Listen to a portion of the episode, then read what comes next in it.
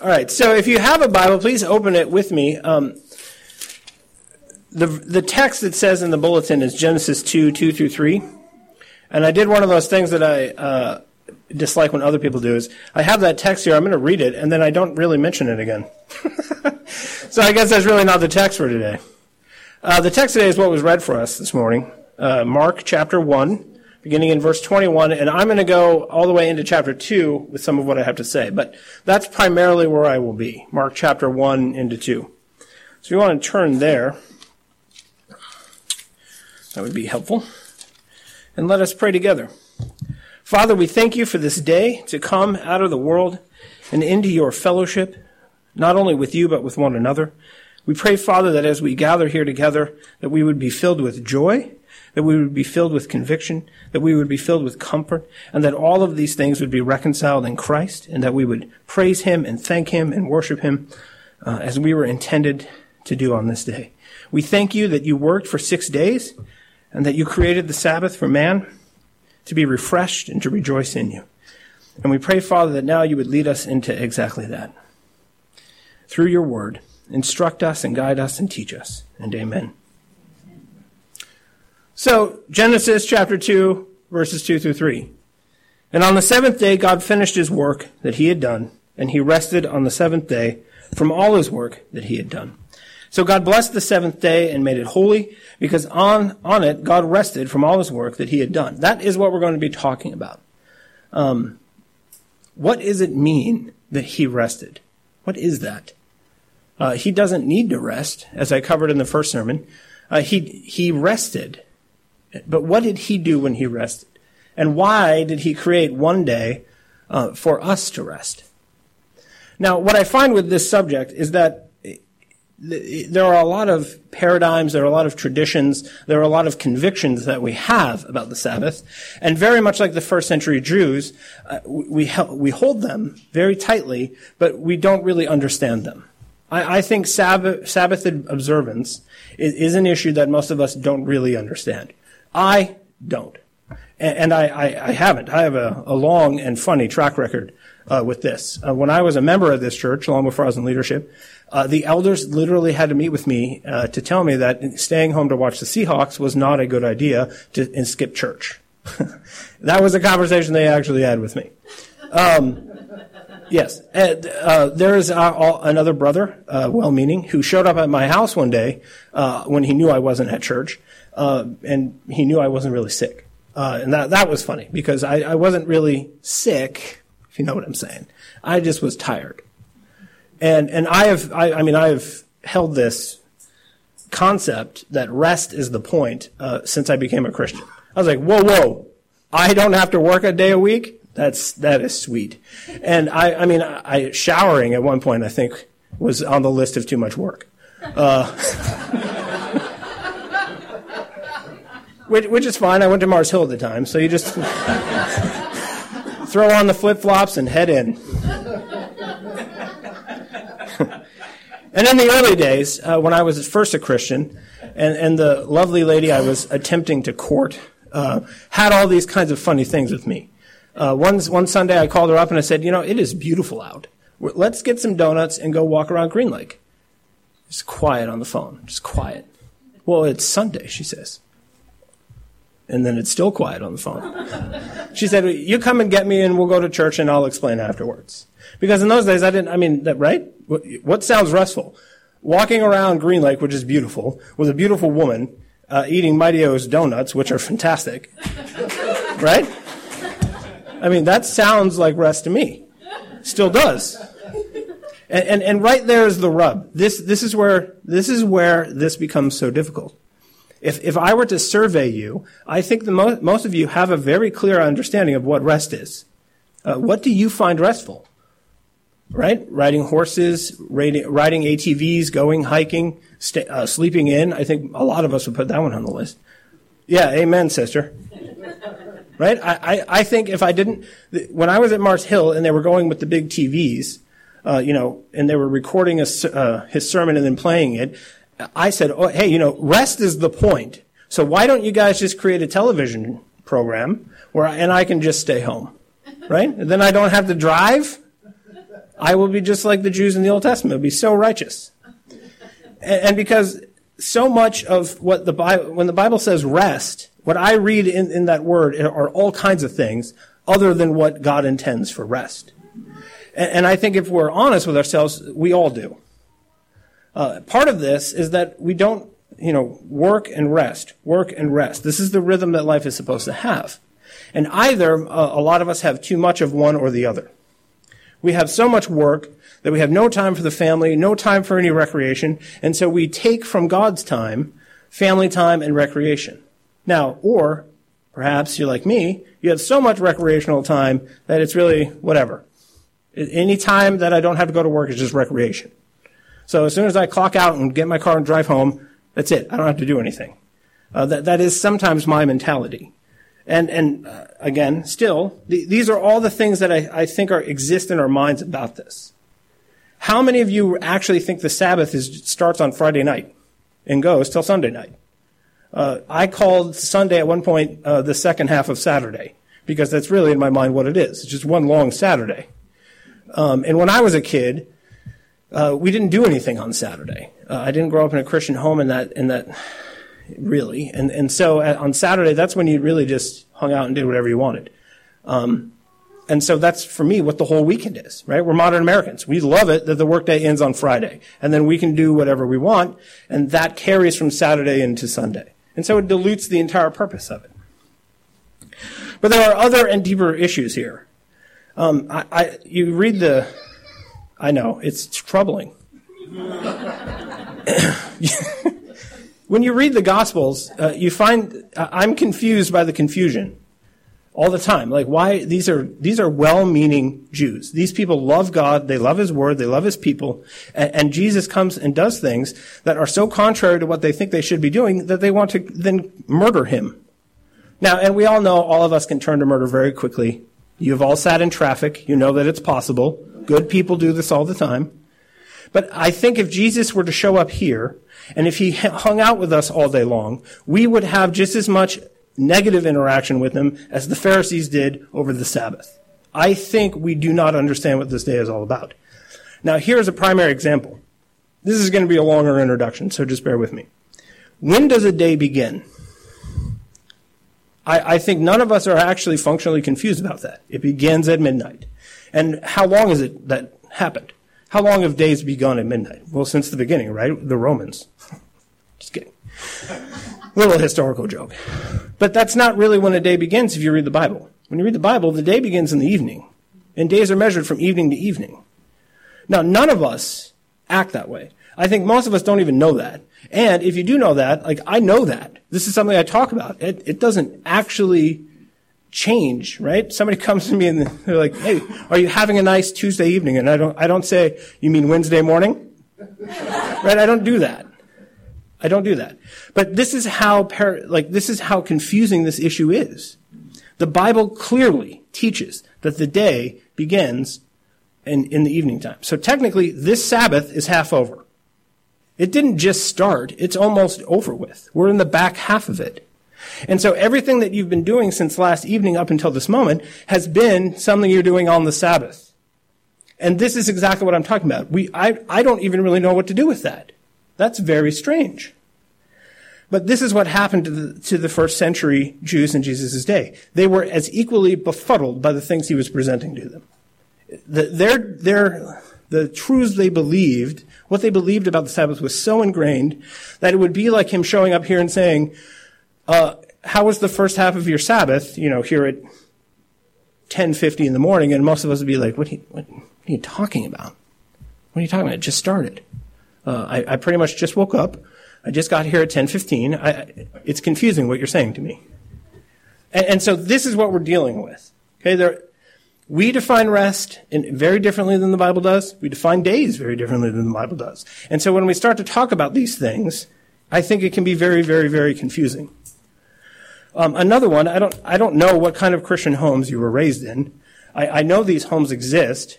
The, the three services the uh, we're going to fast on Sunday, and you get up and you do your catechism, and then you go to church, and then you come home and you pray for two hours, and then you go back to church, and then you come home and you have some bread and water, and then you go back to church. Now, I know people who are now living in this area who that's what their Sabbath is like. And I don't know about you, but that sounds horrible. that sounds horrible. Now, in like manner, our forebears who, who created the doctrine of vocation, who, who, who changed the world with it. Protestants in the, in the doctrine of vocation is why you're sitting here. 237 years ago, there was nothing here. Nothing. Six generations ago. Six generations ago. And they came from, the, from Europe out here because they understood vocation. The doctrine of vocation in the Reformation is, is why you're all here. It's why there's paved roads. It's why there's a Wendy's down here where I can go and I can get a cheeseburger right now. Six generations ago, there was nothing here. Explorers stood here, there was nothing. I totally forgot where I was going with this. Vocation and rest. Hold on, it's going to come to me. It's been a while since that happened. Yeah, I know. It's, it's true. It's a terrible thing, but it's true. So, vocation. I'm really struggling here. All right, pray for me. And so 237 years ago, we'll go back for a second. There was nothing here. And so it's, it's hard for us to envision in 237 years what might be here. But the path ahead is, is work. The path ahead is real work. It's, God is not just going to snap his fingers and suddenly create a kingdom on heaven. It's going to take generations. It's going to take these basic rhythms. Work for six days and rest for six days. Work for six days and rest for one day. Yeah. See, I'm good. You're paying attention. We have to back up and we have to address all of these paradigm issues that we're having. Okay? So I, am going to talk about things in here, and, and I, I hope, I hope that it challenges you to really think about this day. Our forebears, this is where I was going with that. Our forebears who had the doctrine of vocation, we know, had a great deal of issues with this. They had laws in the Puritan, Protestant homes in which nothing occurs. You can't even laugh on Sunday because it's work and it's happy. And Sabbaths are not for happiness. right? I, and I read this is I read a sermon about this written by some guy who had extremely tight shoes, I'm sure. And, and so what we have now, though, is the opposite ditch, because this is always what happens. The car, in order to correct, you overcorrect and you go into the other ditch, and the ditch we live in, it's anything goes. We went from nothing goes to anything goes. Anything. And, and, and if, again, if I surveyed us, I think we would find that is extremely true. It is utterly true. When it comes down to it, we get here and then we leave, and after we leave, anything goes. You can watch whatever you want. You can go wherever you want. You can buy whatever you want. You can eat whatever you want. You can do whatever you want. Because it's your day, kiddo.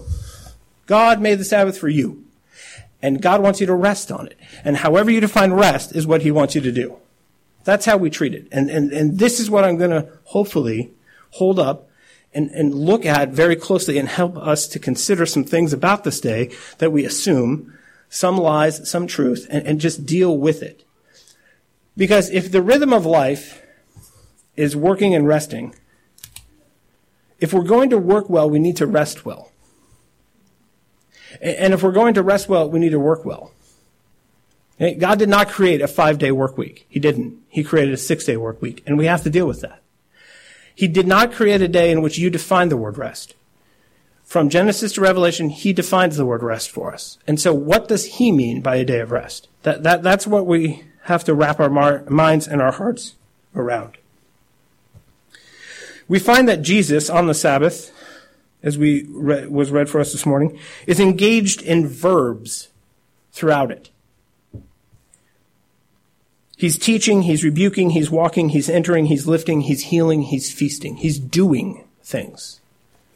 Now, sometimes those things require uh, exertion. You might do some things on the Sabbath that, that, as we find here, that God calls rest, that actually make you tired. Okay, and what we need to understand is the difference. Jesus said, My Father is working and I am working. And he said it on the Sabbath. And people wanted to kill him for it. So clearly, if Jesus never, ever, ever breaks the Sabbath law, when he says, My God, God, my Father is working and I am working now, what he means by work is something utterly different than what we mean by work.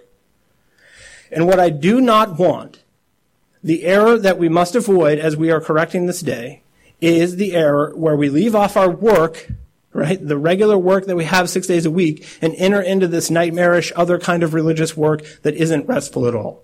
Okay?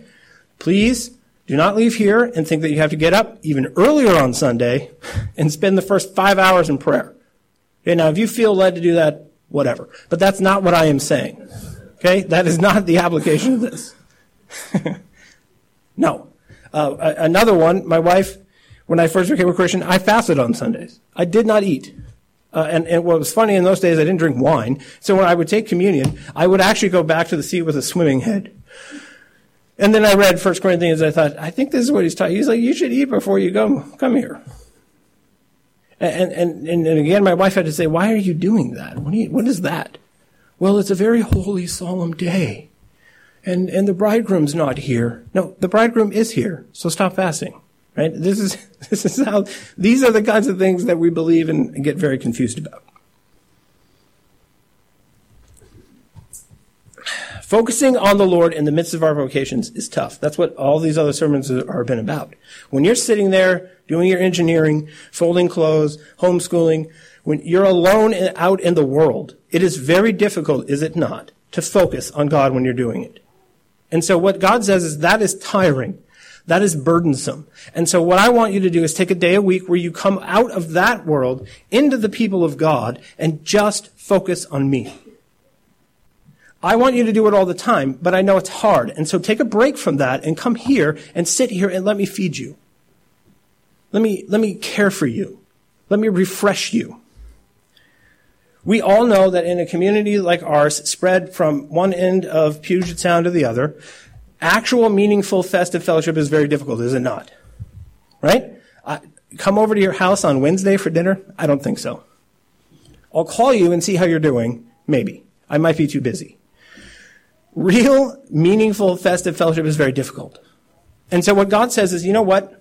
Especially in our context, these people need help. I'm going to give them a day a week to gather together, to have festive fellowship together.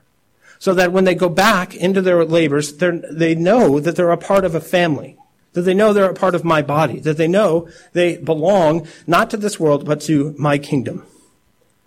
It's not just about you coming here and hanging out for two hours and listening and then going home. That's not entirely what rest means either. Jesus is the Lord of the Sabbath. He is. It's His day. He's the Lord of the Sabbath. He says, come to me if you want rest. And so what we have to do is look at the Sabbath in His life to figure out how it is that we should be going about keeping the Sabbath in our own lives.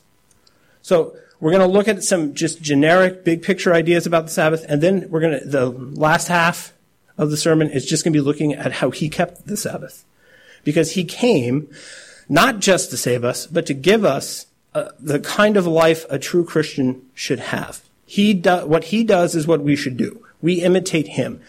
I hopefully that alleviates a lot of the confusion about what do we apply from the Old Testament or not. What did he do on the Sabbath? How did he rest? What were the activities he engaged in? And when we look at that, I think we'll understand better in our own lives. And so first and foremost, let's go back and, and consider the fact that in the beginning, God works so that we learn how to work. Okay? What did he do on creation week? That's how you should work. He was selfless and he did his work well, and so you should be selfless and do your work well. But then, at the end, this is what it says. The end of the creation account.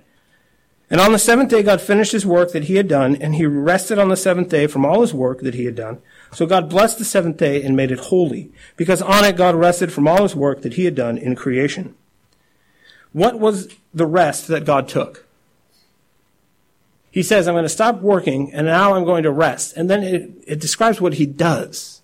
And I think this is fundamental if we're going to understand how to keep the Sabbath. Genesis 1:31. And God saw everything that he made and behold, it was very good. It's a very short verse. It's a very short verse. Rest was built into the natural rhythms of life by the Creator, who rested on the seventh day of creation. An important part of the meaning of rest is suggested by the mystery of divine rest. It draws a boundary around work and exertion and takes a legitimate delight in celebrating what has been accomplished. without an urge to keep working. God ceases to work and begins doxology.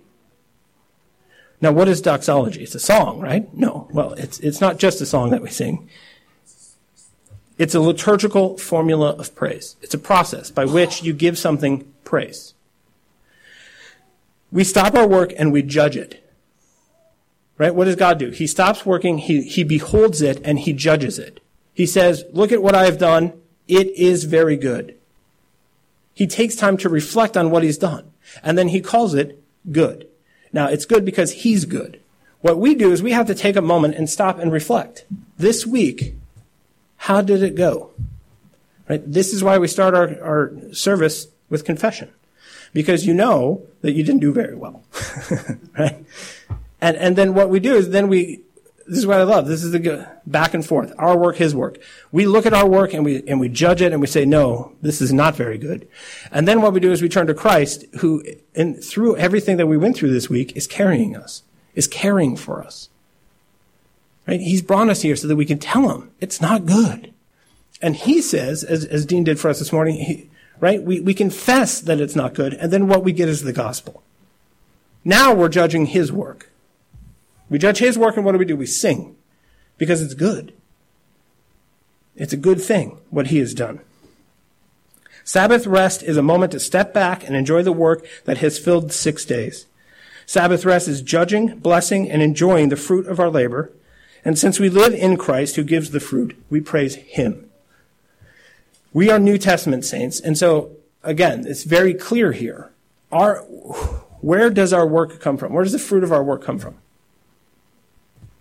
Jesus Christ. And so when we're judging our work, this is the paradigm here. We look at what we do and we see that we need Him, and then what we do is we praise Him for what He's done. And in, in doing this, we're imitating the Creator in the very beginning. We're resting like He rested. Genesis 2 3 says, And so God blessed the seventh day and made it holy. Okay, he turns from blessing the work that he has done, calling it very good, to now blessing this seventh day, this day that he is now using to judge his own work. Holy means set apart. It's different than the other six days. It was made for us as a sacred blessing. Okay? He created this day where we could stop and judge our work. And what makes it a sacred blessing? Why is it so wonderful, the seventh day? I don't know about you, but after six days of working, well, five days, five days of working and a half day of working at home, I come here and, and, and I really do need it. I need the songs. I need the scripture reading. I need the prayers um, that are given so wonderfully by people in this community. I need the priesthood of believers. See, this is, you're the priesthood, right? You, you are planted in a garden to be priests. And here is where you practice being those priests. The thing, and, and all of this is, is this is what he means by rest. He stopped his work and he rested. And what did he do? He created something for man to enjoy the work that he had done. Deuteronomy 5:14 goes on to explain more about this word rest. But the seventh day is a Sabbath to the Lord your God. On it you shall not do any work, you or your son or your daughter or your male servant or your female servant, or even your ox or donkey or any of your livestock, or the sojourner who is within your gates, that your male servant and your female servant may rest as well as you. It's very important that it's not, it's not just personal. You, you are doing what you can to give rest to other people. We're going to get into this a little bit more at the end. But it's not just about you. It's about, right? It's about the grocer that you go to. It is. It's about the waitress at the restaurant that you like. It's about other people. Uh, what I love about the uh, Sabbath rest is they even, uh, every seven years, gave the land a Sabbath.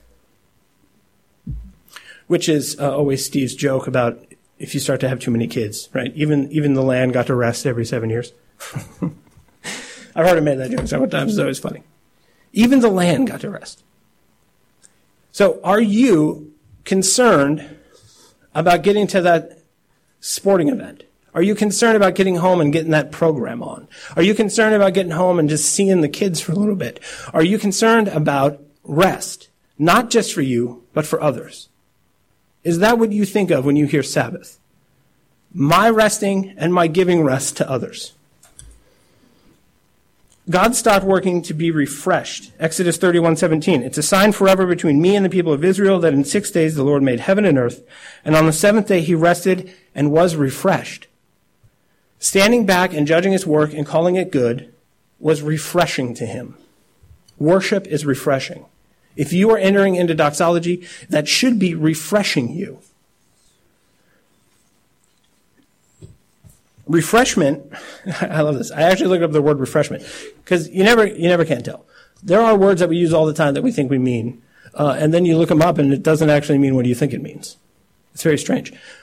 And so this is actually the definition of refreshment. Uh, a snack in a public place a snack in a public place. That was that was the first definition a snack in a public place and, and immediately I thought of communion here with all of you. But I mean, but that's just funny, isn't it? The second definition is um, giving fresh mental strength and energy.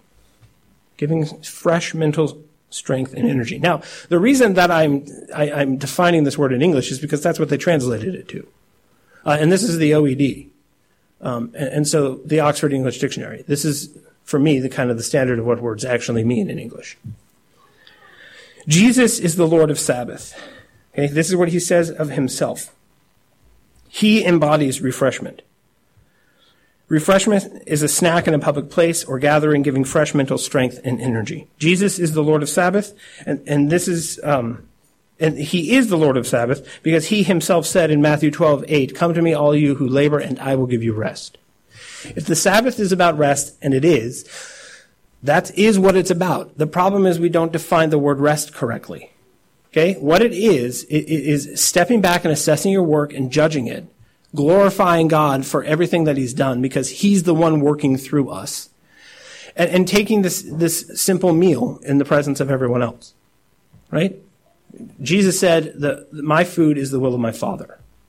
And, and so God is refreshed in the beginning on the first Sabbath because he, doing his will, having been done, is, is refreshing to him. It's like a snack in a public place. It's like that grumpy kid at the zoo, and thank goodness you have the fishy crackers that wifey brought because you give them that little refreshment and suddenly they're right back to just looking at animals instead of complaining about whatever they were complaining about. That's what I think of. You go through your, your work week and you're all grumpy and you, what you need is a little snack. Like a Snickers bar. Jesus said, Come to me. He said, I'm the Lord of the Sabbath. Rest came down and dwelt among us. That's what we have to think about. Rest came down and dwelt among us.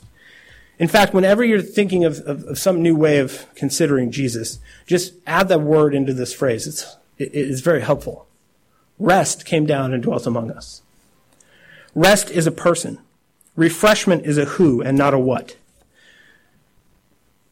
What do you need? Okay? You've been out in the world all week. What do you need? What have you used up? What do you have no more of? What didn't you have any more of on Tuesday morning? Do you need strength? St. Paul said, I can do all things through him who strengthens me. Philippians 4.13. How about food and drink? Are you hungry? Spiritually, are you, are you hungry? John 6, 55 through 56. For my flesh is true food and my blood is true drink. Whoever feeds on my flesh and drinks my blood abides in me and I in him. Do you need light? John 8:12 Again Jesus spoke to them saying, I am the light of the world. Whoever follows me will not walk in darkness, but will have the light of life. And light here is understanding. It's fresh mental energy to believe and strength to discern your circumstances. It's a little snack. Do you need grace? Do you need grace? For from his fullness we have all received grace upon grace. John 1:16. Do you need life? Has this week used up all your life? Do you feel dead? Do you feel spiritually dead? Do you feel physically dead? Sometimes at the end of a work week I feel both. For the bread of God is he who comes down from heaven and gives life to the world. Man does not live on bread alone right? We, we hear the word rest and we think, I'm, you know what I'm going to do? I got a big party later. I'm going to stay home. I'm going to cook. Uh, I, am not feeling so well. Uh, I, I feel sort of spiritually dead. What I'm going to do is I'm just, I'm going to stay home and it's going to be quiet. I'm just going to read Psalms by myself, right? Bedside Baptist, my dad calls it. Um, all the Sundays he was away from home, he always referred to himself as a bedside Baptist because he gets up, kneels down by the bed, and has his church. And, and, and so many of us, sometimes that's what you feel like, don't you? You've been out in the world, and the last thing you want to do is, is, is get up and leave the house. But, but that would be socially awkward. We don't want Shirley sending out any emails, and so you guys, right? So sometimes you just put the tie on and you come down. But what would we rather do? I would rather, you know what would be refreshing to me? Is going to Green Lake and walking around with my wife. That, if, if you ask me, that's what I would say. But that's not what it's talking about here. There is food I need I cannot get at Safeway. There is food that I need I cannot make in my kitchen. There is light that I need that does not come from a light bulb. There are things I need I cannot get myself. And, and, and, yes, okay, Jesus is everywhere and you can access him anytime, everywhere. I make that point all the time. But that's not what we're talking about here. There is one day a week where instead of a snack, it's a feast. It's a feast. It's prayers and confession and repentance and gospel, gospel, gospel, gospel songs and gospel messages and gospel bread and gospel wine. And, and, and it's, it's like tithing. I don't have enough, so I'm not going to give it. I don't have enough energy, so I'm not going to go to church. I'm not going to fellowship with people. And so what we do is we deprive God of his portion, and, and, and what we do is we end up with even less than what we had before for a number of reasons, but one of them is specifically God comes and takes away what you have. If you're breaking his Sabbath, if you're holding back from him, what he will do is hold back from you to get your attention. And so it starts out small, right? I have a lot to do, and so I'm going to stay home and do it. And before you know it, you never go back to church. Or you, this happened uh, when I was in college. Uh, I, it was just in 2011 I graduated, so this was recent. I, I would also do this. I mean, are you kidding? I got to write an essay. I can't go to, and I would stay home. You know what? My computer doesn't work. I'm out of I'm out of uh, toner. The power went out one time. I actually stayed home to do it, and the power went out. And I thought, now that's kind of terrifying. And that particular day, I showed up late. I was like, yeah, I was just you know. we need to set a day apart for doxology. One day a week, we need to step outside of our workaday lives and remember that the work isn't the ultimate purpose of our lives. Worship is. And when we worship, it's not just you standing there raising your hands or putting them in your pocket and singing. What you're doing is you are becoming like the thing you're worshiping. Right? And he has an endless amount of life, an endless amount of light. And, and it's here in the midst. It's not alone at home by yourself. It's here in the, in, in the fellowship of God. Deuteronomy 5:15 You shall remember that you were a slave in the land of Egypt and the Lord your God brought you out from there with a mighty hand and an outstretched arm.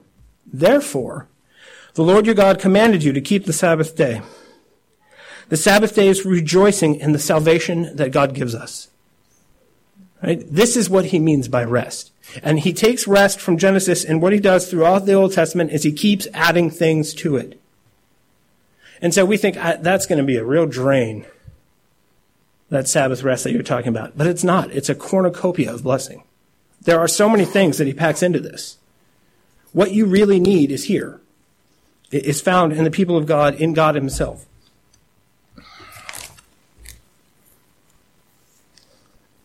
The Sabbath was made for man. To gather together with the body of Christ, to rest in Christ, to praise Christ, and to be refreshed in Christ. To step back from our toil and enter into doxology. And so, if we really want to know how to do this, what we need to do is go to the Gospels. And what we need to do is look uh, at Jesus and how he, what, what he did and how he did it on the Sabbath. That's what was read for us this morning. So I'm going to take it a, a little bit at a time here. Mark 121, and, and they went into uh, Capernaum, and immediately on the Sabbath, he entered the synagogue and was teaching. Immediately on the Sabbath, he entered the synagogue. Jesus seeks out the people of God for fellowship. Jesus feeds them instruction. Jesus heals. Jesus forgives. Jesus compassionately frees people from their thorns. He unburdens them and gives them rest. Okay, now this is what I find fascinating. Verse 35 of this section, if you look down at that, Jesus goes to pursue private devotions alone early in the morning of the day after the Sabbath. Well, I, I thought the Sabbath was about rest. Why doesn't he do that on on Sunday? Why doesn't he do that on, on the actual Sabbath? Well, because that's not that's not the rest that God is talking about. That's restful, no doubt. But that's not what Jesus is engaging in here. He is immediately seeking the people of God. But on the Sabbath, Jesus attends public devotions in the synagogue. Leviticus 23:3 refers to the Sabbath as a holy convocation, on which we shall do no work. It's a Sabbath to the Lord in all your dwelling places. A convocation is a large formal assembly. It does not say private devotions. It does not say, unfortunately, walking around Green Lake with your smoking hot wife, which is what I would prefer to do. It's a holy convocation. That's what it is. It's holy, it's set apart, and it's a convocation, which is an assembly. Um, gathering a large group of people together requires a lot of work. I don't know if you guys have noticed that. Right? He says a holy convocation, which is a gathering place. Now, in our day, we have electricity, but think of what this would require if it were people meeting in someone's home, which is what they did. There was one person's home, if you didn't have a synagogue designated as this. Somebody's got to have chairs, and somebody's got to have the, get the bread, and somebody's got to get the wine, and somebody's got to set it all out, and somebody's got to light all the candles. And, and, and that sounds like a lot of work to me. But is it the same kind of work that you engage in when you're engineering? Is it the same kind of work you're engaging in when you're sitting down trying to figure out how Excel is supposed to work? Right? It sounds like a lot of work, but it's not the kind of work that I do at my real job. So clearly there's a distinction between the two things. Inactivity is not the point of rest. Jesus doesn't just teach. He does the work of mercy. In verse 26 and 31, he drives out a demon and heals Peter's mother-in-law. Uh, I, I, I like this because Jesus was well known for eating and drinking. He was called a glutton and a drunkard.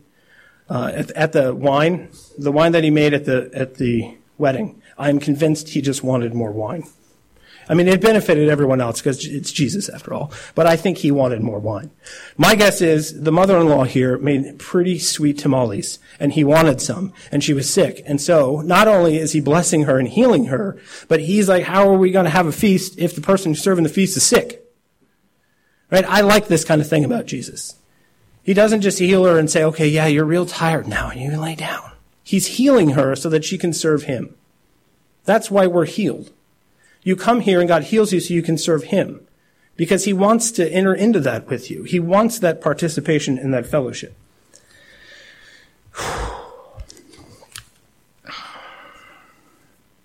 Now, I think it's interesting that some churches I know of, I have a, a brother-in-law who does this, they actually close down like once every month, church on a Sunday, and they go out and they do mercy work. And, and at first I was like, wow, that's, uh, that's kind of cool. But then you think that, that Jesus isn't going out into the community to do work. He's in the synagogue, right? The demon possessed man is sitting there in the pews, which is a whole sermon in itself. But there he is, and he's freaking out, and he helps him. He goes to his mother-in-law's house, or Peter's house, and it's Peter's mother-in-law. Um, and, and, so what he's doing, he's helping the people of God. Now what, so mercy work on, on the Sabbath is how we learn how to go into the world and do mercy work in the community. And so if we are only coming here to take and to get, what we're practicing and what we're going to do in the world is to go out and to take and to get. What is mercy work that you can engage in here in the people of God? Making extra food to bring to someone. Giving gifts of some kind. Giving money of some kind. What can you do? Right? Jesus heals somebody and it's not work for him because he is in fact the God man. So if you make food on Tuesday and bring it here, right, is that work on Sunday when you give it to another family? It's not. You didn't just sit there and make it in the back. you were prepared. And so what mercy work is, is crucial to the fellowship of God's saints. Right? It's not just let's get there kind of on time and sit in the back and listen and take communion, have some cookies, chit chat with a few people and go. That is a very selfish way to rest. Jesus is concerned about the welfare of others. When he shows up at Peter's house, this is, this is what I love. Immediately he left the synagogue and entered the house of Simon and Andrew with James and John. Oh, it's Simon's house, I'm sorry. Simon Peter. That was very confusing all of a sudden for no reason. Mark 129. And immediately Jesus left the synagogue and entered the house of Simon and Andrew with James and John. So he's going to a friend's house with friends. That's interesting. Why is he doing that? I thought it was a religious workday. Uh, why doesn't he just stay at the synagogue and read more scripture? Right? If he's so pious. Why doesn't Jesus stay there and pray all day? Why does he go from one fellowship of believers to another fellowship of believers? Well, the point is that festive fellowship is an extension of what we're doing here in this room. Right? Here we all are, the people of God, having a feast. And you're supposed to then go from here to continue doing that. That's what he does. He doesn't go off in the mountains alone. Leviticus 23, 1 through 3. This is why Jesus is doing this. Why does he go from one group to another group? This is why. The Lord spoke to Moses, saying, Speak to the people of Israel and say to them, These are the appointed feasts of the Lord, that you shall proclaim as holy convocations. They are appointed feasts. Six days shall work be done, and on the seventh day is the Sabbath of solemn rest, of holy convocation. You shall do no work. It is the Sabbath to the Lord in all your dwelling places. The annual feasts, annual feasts, is what it's going to go on here and describe. But before he gets to the annual ones, he mentions this one that you're supposed to have every week. The feasts of God include the Sabbath. It's not a day that you fast. It's not a day where you avoid festive fellowship. Um, Nehemiah 8, 9 through 12. Just listen to this for a second and tell me what kind of fellowship these people are engaged in. This day is holy to the Lord your God. Do not mourn. Do not weep. For all the people wept as they heard the words of the law. Then he said to them, Go your way, eat the fat, and drink sweet wine, and send portions to any one who has nothing ready. For this day is holy to our Lord. And do not be grieved, for the joy of the Lord is your strength. So the Levites calmed all the people, saying, Be quiet, for this day is holy. Do not be grieved. And all the people went their way to eat and drink and send portions and to make great rejoicing because they had understood the words that were declared to them. They understood the words they declared to them, and so they said, Let's have a party. Let's have a party. Sabbath rest requires meeting together. Sabbath rest is found in the company of the saints, in worship services, in festive fellowship together afterwards. And this is what I was talking about in the very beginning. It has gotten very quiet in here. Now, why do you think that is? For us, for your family, for you, is the Sabbath rest, is how you think of the word rest going to church and festive fellowship. Is it coming here and having a worship service and then having a party afterwards? No. Now, I'm with you because generally I'm so, like, I was literally writing this in the back. Jared had to come over and tell me the song was over. Now, do you feel, do you think in my heart of hearts, I want to go to a party now? Or do you think I want to go and lie down? After, as my kids are now calling it, three fingers of scotch. They've learned. They're getting old. They know how to measure. Three fingers of scotch and a nap sounds nice. And it's not just today because of this. I mean, are you kidding me? You have people over on a Saturday night because, again, the Sabbath starts on Saturday, so you make that mistake. Well, let's have everybody over. Midnight when you go to bed. By the next morning, it's, it's not good. You're kicked. You're tired. Now, what I like is when you get it going early in the day. You, you meet at four on a Saturday, you still get to bed at a good time, and, and it is super refreshing. There is, there is a, a, crazy difference to me to getting together with people on Saturday versus Friday because it feels like a Sabbath. It feels like a festivity. But this isn't how we feel. This is not, we're not prepared for this. Because you're sitting here and you're thinking, you're like, festive. I mean, I'd have to go to Freddy's and I'd have to buy this, this, and this, and I have to go home and I have to clean the room. And I don't, when's the last time we cleaned the bathroom? I have no idea. so then what do you do? Right? You rush home as quick as you can. Um, th- this uh, I was taught a great deal about this recently by a, a son of mine. I don't know who taught him how to read, but it was 127 on a Sunday afternoon. We had people coming at 1:30. He had just got done doing like two days worth of chores in 15 minutes, and he's vacuuming with three minutes to go. And he stops the vacuum and he turns to me and he says, "Little smart aleck." He says, uh, "Dad." I don't want to be rude, which is always what they say when they're about to, you know, tell me something I, they think I don't want to hear. Uh, but I was reading Exodus. And it says that you should be prepared for the Sabbath to avoid the wrath and judgment of God. now, it's a good story. And I don't want to, and again, I, I know him fairly well. He really wanted to just play video games because to him that's restful. Amen. Amen. But, but it was like, yeah, you know, why, why is it always a surprise? Why, why like four o'clock on Saturday afternoon, I always like, oh, this, oh, tomorrow's Sunday.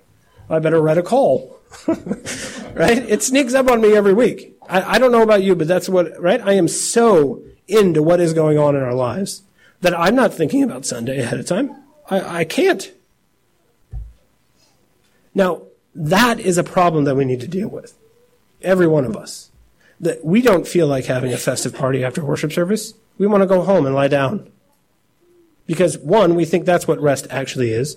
And two, because we're, we are imbalanced like nobody's business right? If, if, if, if this church was a car, it would have like a 50 inch tire on this side and a 12 inch tire on the back on this side, and then no tires in the front. And it's just driving into the cement. That's what it feels like. I mean, uh, with six kids, that's what it feels like to me sometimes, right? And, and it's hard to balance all of these things out. And this is why my wiseacre son, this is what it says in Exodus chapter 16, verses 22 through 23.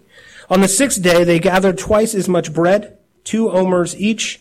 And when all the leaders of the congregation came and told Moses, he said to them, This is what the Lord has commanded. Tomorrow is a day of solemn rest, a holy Sabbath to the Lord. Bake what you will bake, and boil what you will boil, and all that is left over lay aside to be kept till the morning. This is why they, the Jews had something called preparation day and, and the sixth, that, that, that last day, excuse me, the sixth day was a work day, but it was a preparation for rest day. Now, that is, I think, comp- difficult to do for a lot of us, but there are things that we can do to be prepared, right? The, com- it's almost, I would argue, a command to be prepared. The, the, the information is so overwhelming that if you're actually going to engage in worship, if you're going to engage here like you're supposed to, you, there is a great deal you should have already taken care of. A great deal. And for a moment now, because I could sense the husbands desiring that long sideways glance towards their wives. Are you listening? right? I can sense it. Because we start having this conversation, who's supposed to do it, right? Well, in my house, there's one person who bakes bread. So if we want bread on the Sabbath, who's got to do it? Well, she does. So when we start talking about this, it sounds like we're about to double down on the load that our wives already have. But, but, when the prophets condemn the people of Israel for violating the Sabbath, they generally address their exhortations to the leaders of society. Ezekiel 22, 6 and Isaiah 56, 9 through 12. So, in that spirit, husbands, what do you need to do to be prepared for the Sabbath? Don't give your wife a longer list. Please don't do that. What can you do, leader of the home, to gather extra manna ahead of time? Can you buy paper plates? Can you buy plastic forks? Can you go to um, Costco and get some rotisserie chickens? Can you take the kids out all day Saturday so that uh, there is, in fact, a preparation day at home while you're away? What do you need to do to give the most hardworking person in your home a break? Right? The, the law is very clear. You, you give, it says your servants and your animals. So I'm sorry, ladies, I, I'm not referring to you as servants and animals, but the, the principle is what it matters. Who is doing most of the heavy lifting at home? Right? I, I, like my wife had to teach me how to use a laundry laundry machine when we got married, and and, and this is like a thing now. It's like okay, um, if if we have to have a certain kind of clothing on Sunday, uh, we shouldn't wear it to play football on Tuesday, uh, and then leave it in the dirty clothes basket for a week. Somebody ought to find it and wash it. now my boys are getting old enough to do this. Amen. but what else? Can you buy uh, donuts? That's something we do. Waffles. It takes two minutes to make them. What can you do?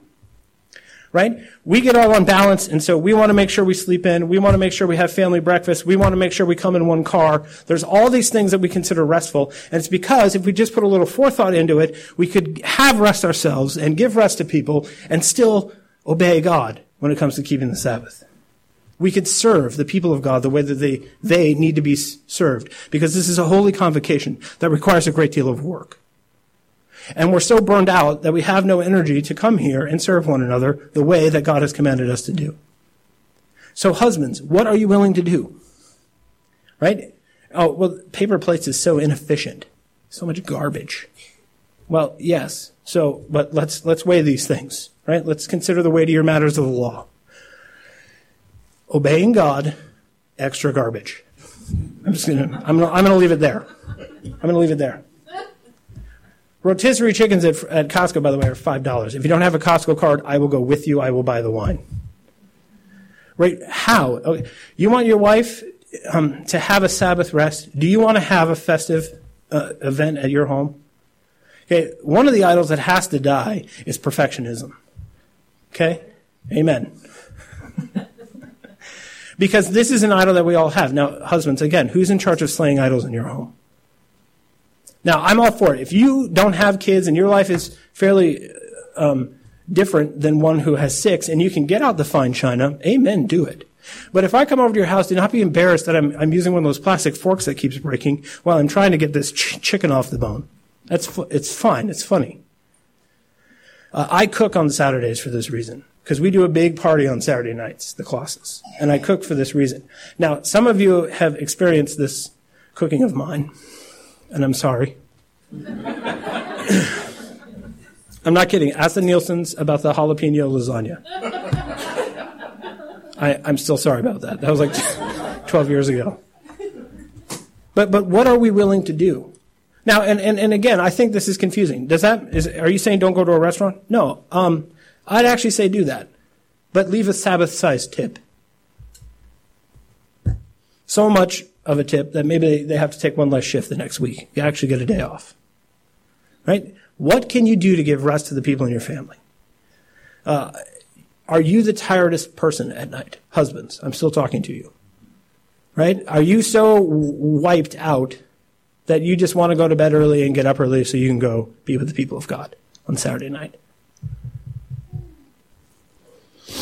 Our obsession with hospitality perfectionism, I'm just going to mention that one one more time, needs to also die.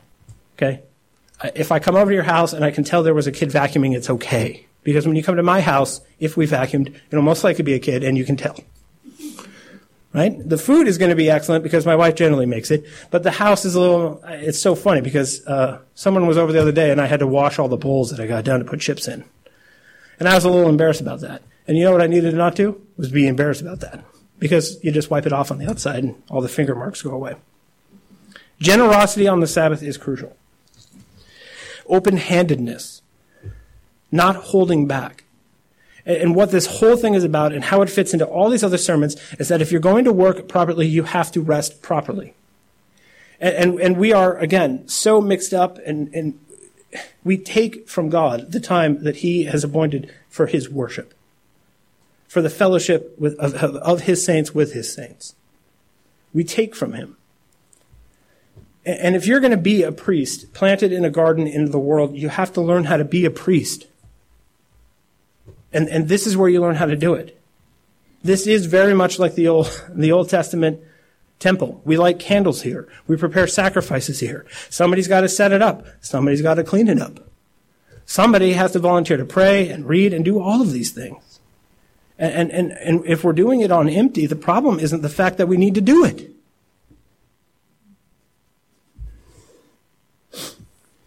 How can you be a better priest? Worship better. Rest better. Leave something in the tank, right? What can you do in your home to prepare for this day? And what is this day? This is what I find fascinating about holidays. This is Easter and Christmas and Pentecost and everything in one day. I freak out over Christmas, and I very rarely care that much about the Sabbath. And, and I think it's backwards.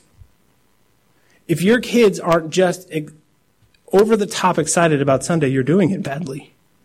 And I'm doing it badly. And so I understand that this happens.